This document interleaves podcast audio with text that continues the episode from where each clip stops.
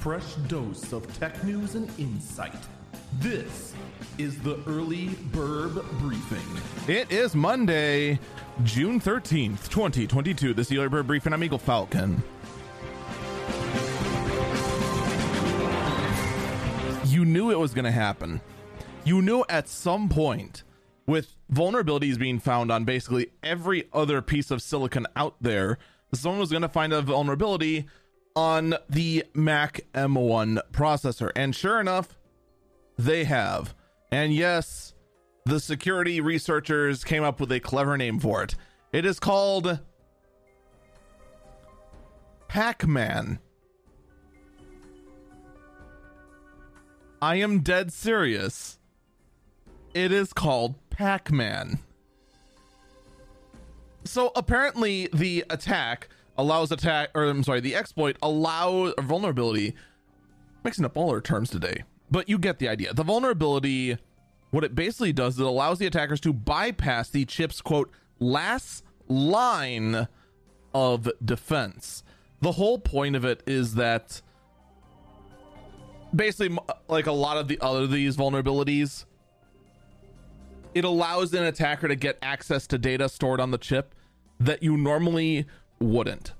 Now researchers are saying this basically is going to affect almost nothing. There is a better than not chance that this has almost no impact on pretty much every single user of the M1 usually these sort of vulnerabilities they only affect the enterprise market. But here's the thing. There is no Mac server, which is a shame because,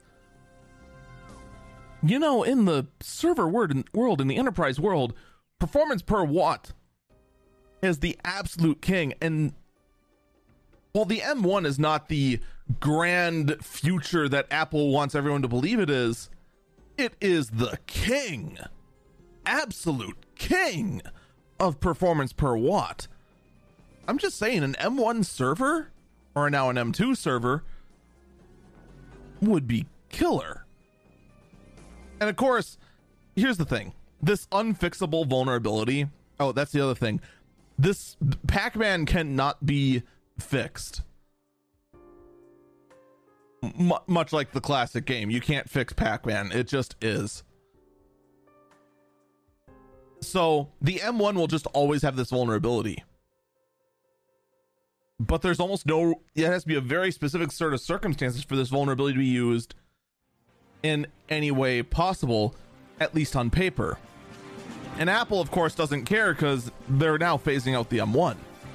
They're phasing it out and switching over to the M2. The M2 is already out, and well, the M2 will be out in a month and they're just going to start replacing every single M1 chip with the M2 chip.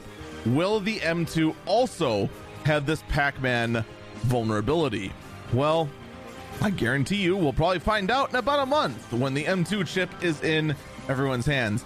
Then this Pac Man vulnerability could be an issue, but time will tell. That's going to do it for me. Stay safe and stay healthy.